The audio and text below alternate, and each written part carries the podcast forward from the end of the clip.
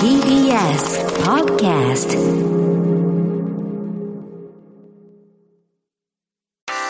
文化系トークラジオライフ。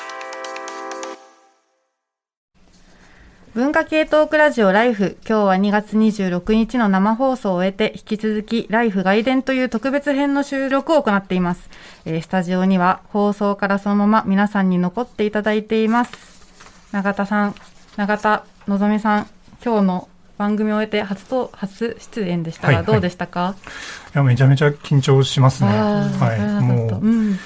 ななんて言ったらいいんですかね、頭が真っ白になる感じですよね。こうみんなのお話を聞いてしまうので、こうもうちょっとなんか喋らなきゃっていう感じでずっとやってましたね。いやでもすごはい落ち着いてお話しいただいてよかったです。なんかポテトさんのおかげです。いやいやいや、私はもう初めてパーソナリティやってみたんですけど、なんか視界がキューって狭くなるんだなと思って。緊張の現象ですね。おお面白い、お面白い、やってみてよかったなって思いましたね。というわけで、ちょっとさっき、あの、途中でですね、メールを読めなかったので、ちょっと小川先生、読んでいただいてもいいですか？はい、えーっとさっきあの確かた中田のぞみさんのお話を受けて 正月の話までしたっていうね。あの結局再読って広く講義で捉えると、いろんな事象を再読するっていうことができるかなと思うんですけど、私たちのなんか小学校の時の思い出って結構リコーダーに集約される気がするんですよ。なんか小学校といえばリコーダーみたいな、なんか帰り道リコーダー吹きながら帰ったとかないですか皆さん？ないあ、ないですか？そんな集約されるかなっていう、このみんあなのすいません。で空気が。もやっぱり 行った、行った人より、小学生、まあ小学校に行かなかった人の方がもしかしたらリコーダーに思い入れを持ってたかもしれないっていうメールを読みます。はいはい。プロフェッショナルポンコツの龍、えー、龍儀さんです、えー私がやり直したいと考えるのは小学生時代です。私は1年生の1学期の途中から登校を拒否し、そのまま卒業まで不登校でした。中学中学校から通い始めたのですが、勉強はもちろんできないですし、リコーダーも吹けず、泳げずで大変でした。それでもこれまでは小学校に行っていればとあまり思わずに生きてきました。それはもし小学校に行っていたら違う人生を生きることになり、今の世界線で出会った人たちや自分の好きな物事と、えー出会えなくなってしまうかもしれないからです。ライフ、あライフも聞いていないかもしれません。しかし、だんだん年を取っていくうちに、いや、もし小学校に行っていたら、もっと良い大学に入れたんじゃないか？もっと良い環境で働けたんじゃないか？もっと幸せだったんじゃないか？と考えるようになってきました。ただ、それはやっぱり悲しい考え方です。本心かどうかは分かりませんが、今の私は何もやり直さ、何もやり直さなくても良いかなと思えています。小学校に行かなかった6年間が自分の人生に多大な影響を与えているいるのは間違いないですが、よしあしではないのかもしれません。私のメールをまとめると、やり直したいと考えることは現在の自分や環境を否定することとセットになってしまう。そこに葛藤がある。ということでしょうかそのことについて皆さんどう思われますか？というメールなんですが、やっぱりちょっとリコーダーってあの書いてたのをちょっと私読み込みすぎてたんですけど、まあでもなんとなくね、イメージでパッとこういう言葉が出てくるっていうのは、やっぱり私も確かに小学校の思い出ってピーピー草かなっていうね。何ですか？わかり合ってる。あれ、吉川さんしか今反応なかったの？おかしいな。何ですか？ピーピーですか？って。え、知りません？あ草を、草をちぎって笛にするってこと？そう。で、ピーってなるんですよ。え、吉川さんやりましたよね。ほら、やっぱり大山だから。あ、大山じゃなくて、米子だから。私は、で、私和歌山だから。もう何にもないから、草しかないんですよ。西。でもこのやり直したいと考えることは現在の自分や環境を否定することとセットになってしまあうそこに葛藤があるっていうのは、うん。結構今日のテーマにすごい響なんかそう。私突き刺さってくる、このメールすごい素敵だなと思うのは、あのやっぱりこうリコーダーに話をまた戻すのは嫌ですけど、でもやっぱりなんかこう 怪我されたくないノスタルジックな思い出って皆さんひ一人一人一人それぞれ違うと思うんですけど、うん多分彼この方の中ではなんかこうこうあったかもしれない小学校生活みたいなのをポワンポワンポワンってずっと思い、まあう浮かべていたのをそれをやめたあるいはそのそうしなくても今の自分の人生を肯定することができたっていうようなことでは、再読につながるのかなって思ったんですけど、どうです？永田さんのご意見は。そうですね。永田望ですがえーと僕もまあさっきなんかそのセルフネグレクトがどうこうみたいな話をして割となんていうか大変そうなこうなんていうかライスワークをしている風の話をしたんですけど、かといってあのいそのどっかでやり直せたらもっといい人生だったのかとかっていうふうにはあんまり考えないんですよね。まあ、単にその今までやってきたことの上に、まあ、上上にというか後に今の自分があるしという感じで考えているので多分多分というか結局その 再読をまあ今後も続けていく中で結局そこもつながってくるとは思うんですよね。まあそうだよな。まあでも面白いですけどね、その、あ、面白がっちゃいけないんですけど、そのなんていうか、あ、もういけないかどうかあれですけど、なんかその別の人生だったらどうなのかとかっていうのを考えるのはすごいいいことだと思うので。僕はあの、うん。矢野ですけれども、えープロフェッショナルポンコツの流儀さんの、はい。そこに葛藤があるということでしょうか、うん。そこに葛藤があるということだと僕は思います。あの、えっと、最後の、本編の最後のお話を聞いていて、やっぱね、あの、主体と、私という主体ということをやっぱすごい考えるんですね。うん。うん。あの、で、えっと、変わりゆく変わらないものっていう言葉が、うん。あの、し詩人のアミリ・バラカの言葉でありますけども、あの、変わりゆくんだけど変わらないっていう、あ、平井堅のですね、アルバムのタイトルでもあるんですけど、あの、えっと、この、だってやり直したいっていうのは自己否定だし自己批判だと思うんですよ。うんで、自己批判はやっぱり、あの、ある局面においてはすべきだと思うんですよね。うんで、僕はやっぱりあの、アップデートっていう言葉があ間違いないなっていうふうにね、あの、思っているんですけども、自己批判の契機っていうのはやっぱり必要で、で、自己批判をしてやり直した時には、うんアップデートしてるんだけど、うん絶対連続性があって、ね。この連続性を、例えば加藤天陽だったらねじれと言って、うん。でこのねじれこそが主体なのだっていううんとこがあるので、このねじれの部分はやっぱりこう、忘れないようにしたいな、忘れないでほしいなっていうふうに思うので、あのー環境を否定することとかとセットになっちゃうんですけど、うん。やっぱ葛藤こそが真実だろうと。葛藤こそがやっぱり大事じゃんっていう。うん。だから僕も、あなたも葛藤しながら前を向いて生きていきましょうって 思いました。なんかいいな。これ読みたかったですね。そうそう、最後に。そっか。葛藤っていう言葉をちょっと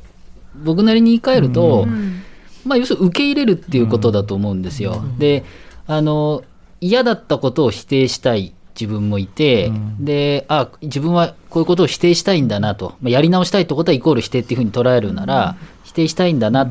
て捉えて、まあ、多くの場合そういうふうに言うと、まあ、しょ気持ちが消化されてあの否定しなくなるみたいなことを言うんだけど、うん。いやそれでもやっぱり否定したくなるんだと、うん。いうことなんですよ。別に残るんですよ。うん。でこれネガティブでもいいんです。ポジティブなことでもいいんですけどそれがいわゆる個性なんですよね。でそれを、えーそのまま保持していくけど、まあ、無害な形で保持していくってことがあの一つの受け入れってことでうん。つまりそのそれを葛藤と言い換えるならばあの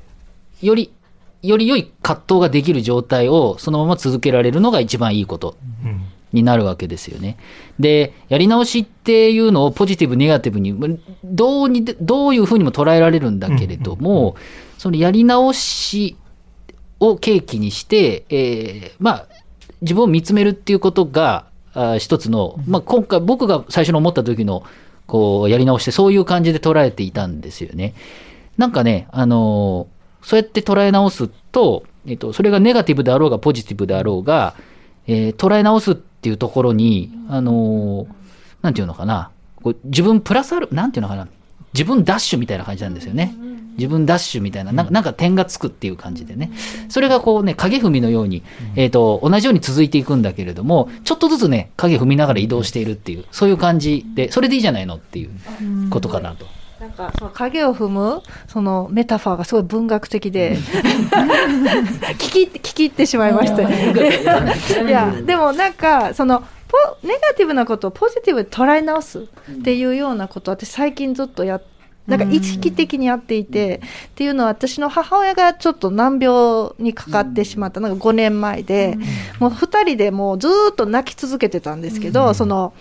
その運命を呪うっていうんですか？でもただただ悲しかったのが最近こう捉え直すっていうことを一生懸命2人で対話を通してやってるんですね。だから例えば病気になってなければ母が病気になっていなければ私はこんなに頻繁に母に会わなかっただろうとか。母もあこんだけ私によってケアを提供されなかっただろうつまり対話は絶対圧倒的に少なかっただろうとかなんかそのもちろんななっていいことは全然ないし本人は苦しいだけなんだけれども病気になったことによってそのすごいネガティブな病気っていうことがなんかんんなんか2人の間で新たなこう気づきにつながるとかあなんか、えー親子の関係性をやり直すとか再構築するとか、まあ、た対話通してこう捉え直すとかっていうことをものすごい積極的にそういえばやってきたなって思うと、あれ？なんかお母さんと私のこのなんていうか、うん、ある種のた旅路じゃないですけど、このジャーニーですよね、なんか病気になってからのジャーニーがすごい充実している。でそ母にそういう話をするとあのなんかひそれを否定するんじゃなくてすごくそ本当にポジティブに捉えてくれるんですよね。それがすごいあのこのデンデリンジャーさんのあのメールとちょっと響き合うので読ませていただきたいなと思うんですががよろしいでしょうか。えー両親との関係をやり直し中です、えー自由奔放で家にいたがらなかった母と自分のことにしか興味のなかった父がずっと嫌いでした。私自身が感染症の重い後遺症からほぼ寝たきり状態ですが母が、えー腰椎の圧迫骨折で動けなくなり状況が一変しました。あ読めない。じゃあ高齢高齢の父、動けない母、えー寝たきりの息子の3人で折り合いをつけて生きていくことを迫られて、いがみ合うことが合理的ではないという共通認識に至りました。健康であればこそ意見の衝突にも意味がありますが、病気や怪我によりプライオリティが変わったのです。手を取り合い、相手の言い分を咀嚼し、なんとか仲良くする道を模索することを選択しました。元気なうちにすべきだったと気づいたのは追い詰められたからなので、自らの愚かさに笑ってしまいます。って書いてるんですけど、最後のね、追い詰められたから気づいたとか、自らの愚かさに笑ってしまいますって言いますけど、でも、その、手を取り合い相手の言い分を咀嚼し、うんっていう確実にその対話の道を探っているっていう点では、いやすごいいいやり直しをされてるんじゃないかと私は個人的には思いました。なんかこのメールについて永田希さんもすごくいいメールだなっておっしゃってましたよね。そうですね、うん。もうこれあのぜひ読みたいけれどもただあの取り上げ 僕が取り上げるともうあの感極まってしまって何も言えないのでっていう感じですね、ごめんなさい。これは本当に何も言えないですね、うん。これがすごくいいなよく書いてくれましたっていう感じですね、うん。はい。だ折り合いをつけて生きていくことっていうのはなんかすごい。そうですね、ご自ご自分でこう選び取ったっていう書き方をされているのその書きぶりがすごくいいなっていうふうになんていうかあの感じましたね、はい、うん、すごいポジティブな面もあるしなんかちょっとこれは私が脱線させちゃうんですけどなんか実家とかにいると私は沖縄なんですけど私車運転できないのでなんか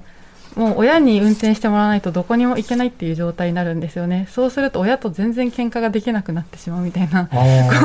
調調和し合わないとあのいけないみたいな、まあ、その息苦しさもありつつ、まあ、まあそれはそれでまあいい親子関係ではあるよなみたいな感覚もあって。なんかこう状況によって自分が変わらざるを得ない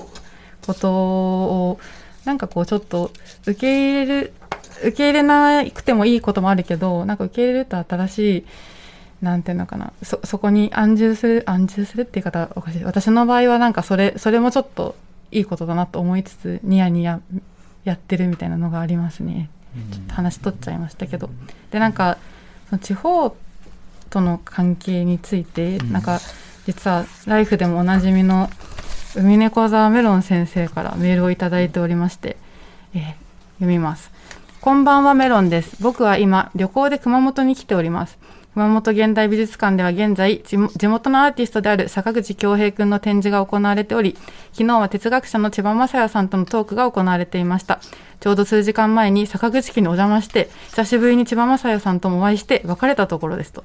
で、千葉さんとは2014年9月に大阪で行われた文化系トークラジオライフと、町ライブラリーの共催イベント、別の仕方で弱いつながりを読み、ウェブ社会の行方を生きを考える以来ということで、実に9年ぶりの再会でした。懐かしい。うん、こ懐れかしいね。あれ、あ私も ね、これ出覚えてましたね。覚えてる 覚えてる。うわ、懐かしいね。で、9年か。さて、6年住んだ熊本から去年首都圏に戻り、またこうして熊本に旅行者の立場でやってくると、あれ、なんかここすごいいい街じゃね？と思っている自分がいます。今になって思えば、数年前は僕の状況やメンタルがあまり良くなかったせいで、熊本は薄暗いイメージだったんですが、認知が歪んでいたのかも。当時は毎日のように破滅思考で、もうダメだ、人生終わりだ、すべてリセットしたい、地球が滅んでほしい、とずっと願っていました。人は今を起点にして物語を作る生き物で、今が良ければ過去も良し、今がダメなら過去もダメといった風に考えがちです。しかしながら年齢を重ね、やり直すための体力も時間もリアルになくなってくる今、今では、やり直すことよりも今をどうするかの方に興味が向いています。0年代にループもののコンテンツを消費しすぎたせいで、常に過去を見てしまうのですが、それはそれでよくて、その過去をどう意味づけるかということが問われる時期に来たのだと思います。過去を取り戻すことはできない。けれど今ここからいつでも過去の意味を変えることはできるのだから、ここで戦っていくしかないんですよね。みんな一緒に頑張りましょう。追伸。そんな僕のループし続けた人生のまとめとなる10年がかりの新刊、ディスクロニアの鳩時計は言論より夏前に発売予定です。絶賛直し中なので皆さんお待ちください。それではまた。これは楽しみですいや楽しみ。だ。うん。うん。どうですか永田。いやもうこれはもうわ分かりみしかないです。永田夏樹ですけど、あの、今日のメールでも、あの、いろんなリスナーが、まあ、例えば今いる環境がすごく嫌で、で、本、本とかラジオとか、そういうのを手がかりに、えー大学に行きましたとか、私も完全にその口で。ん。で、私出身、地元長崎なんですけど、はいものすごく長崎嫌だったんですよ。で、クソっつって、もう私はもう東京に行って、たくさん本を読むんだとか言って、サブカル万歳みたいな感じで 東京に来たんだけど、でも今兵庫県で仕事しててね。で、地方ね、だいぶ変わったと思いますね、多分ね。で、私自身も今、あの、地方に住んでる若い人の研究っていうのをやってて、地方で子育てをしてるとか、地方に就職してるとか、あと IU ターンで地方に行った人の話をたくさん聞いてて、で、それは私にとって出ない、出会い直しの過程なわけですよ。こんな、まあ、自分の地元だからディスるけど、こんなね、西の端っこのね、テレビも当時はね、あの、なんか民放がなんか2曲とかしか、1曲とか2曲とかしかないような、こんななんもないとこに何があるんじゃいって思ってたんだけど、いろいろあるんだよね、意外にね。うん。で、それはもちろん、あの、時代が変化したことによって、インターネットとか、いろんな、あの、メディアがね、整備されたことによって暮らし方が変わったっていうのは、もちろんあるんだけど、でもやっぱり日本って意外に広くて、地域の固有の文化とか、地域に固有の人間関係とか、うまいもんとか、あるわけなんですよ。なので、あのね、もうメロンさんの話すごく分かって、あの、選択肢がない状態で、その状況にいると、本当は自分こうしたいのに、みたいな焦りがすごくあるから、そういういいとこって意外に見えないんだと思うんですよ。地域のいいとことかね。だけど、落ち着いて考えてみると、結構いいとこなんだよね、やっぱり。そ,、うん、それは、あの、あらゆるところが多分結構いいとこなんだと思います。うん、なので、その出会い直しっていうので、本編では、なんか本、まあ、割とコンテンツの話とかが多かったんだけど、多分場所と出ない出会い直すっていうのもね、あるんだろうなと思いますよね。吉川さんも米子出身ですけどどうですか？この場所と出会い直す話っていうのは。いや、本当そうだと思います。うん。あの、三者面談じゃないけど、ん。私の場合は、まあ、鳥取県出身で、で、私はなんていうか、田舎が嫌で嫌でしょうがなくて出てきたわけじゃないんだけど、ん。18歳までの自分と18歳以降の自分がもうパキッと分かれてるん。感じがしてて、どっちかというとすごくよそよそしいあの感じだったんですけど、あの、SNS のというのが普及してきて、あの同級生と、あの、えっと不意につながったりして、でちょっと会うようになったら、なんか地元と、地元というかあの鳥取の田舎と、同級生と私の。三者面談それで あの出会い直し、あのそれは過去の自分についてもそうだし、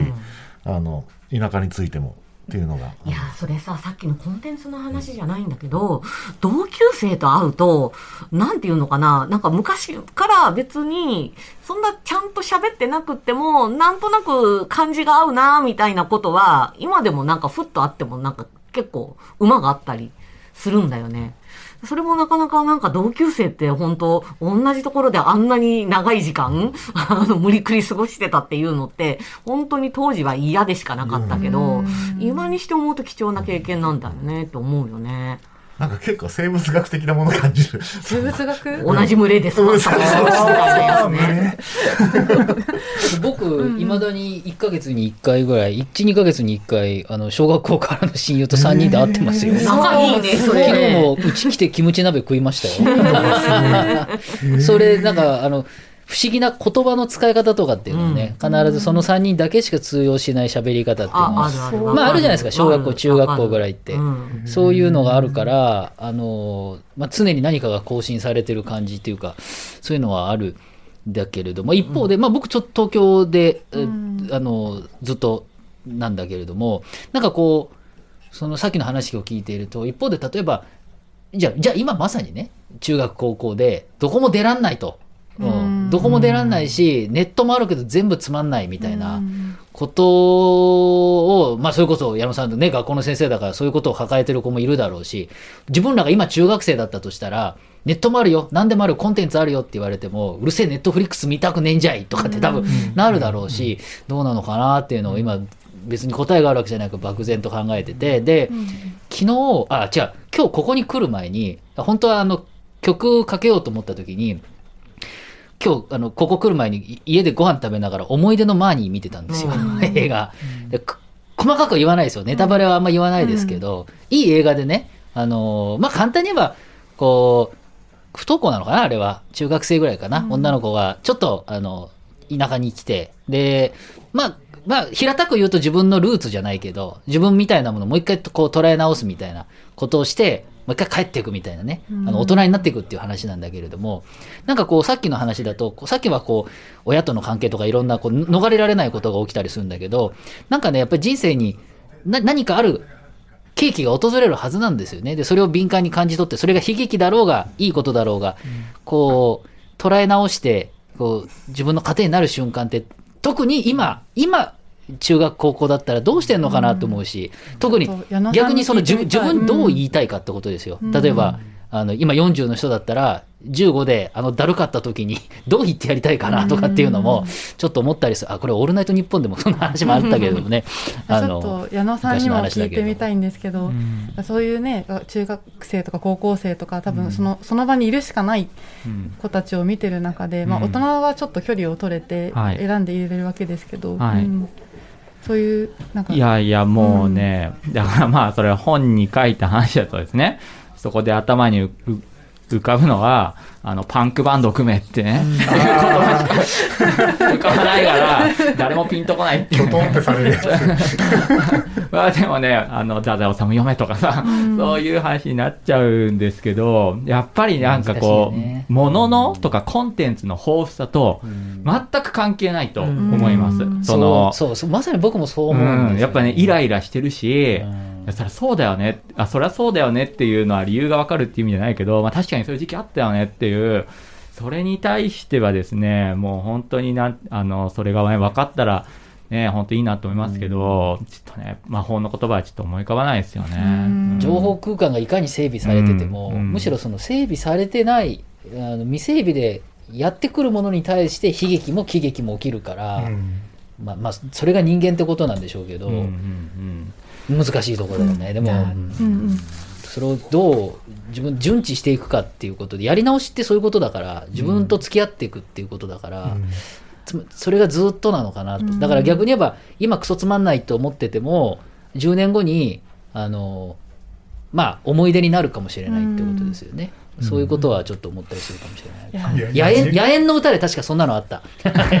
永遠の半分が思い出に自分が10変わる。代の時に多分それを言われたら、腹立つそう。めちゃめちゃ腹立つと思いますね。で、15年後くらいに気づけよと。いやちょっとめちゃくちゃ話が盛り上がってるんですけど、ちょっと一旦ここで区切りましょうかで、ここまで文化系トークラジオライフ外伝、えー今やり直しについて考えるの外伝パート1でした。パート2も引き続きよろしくお願いします。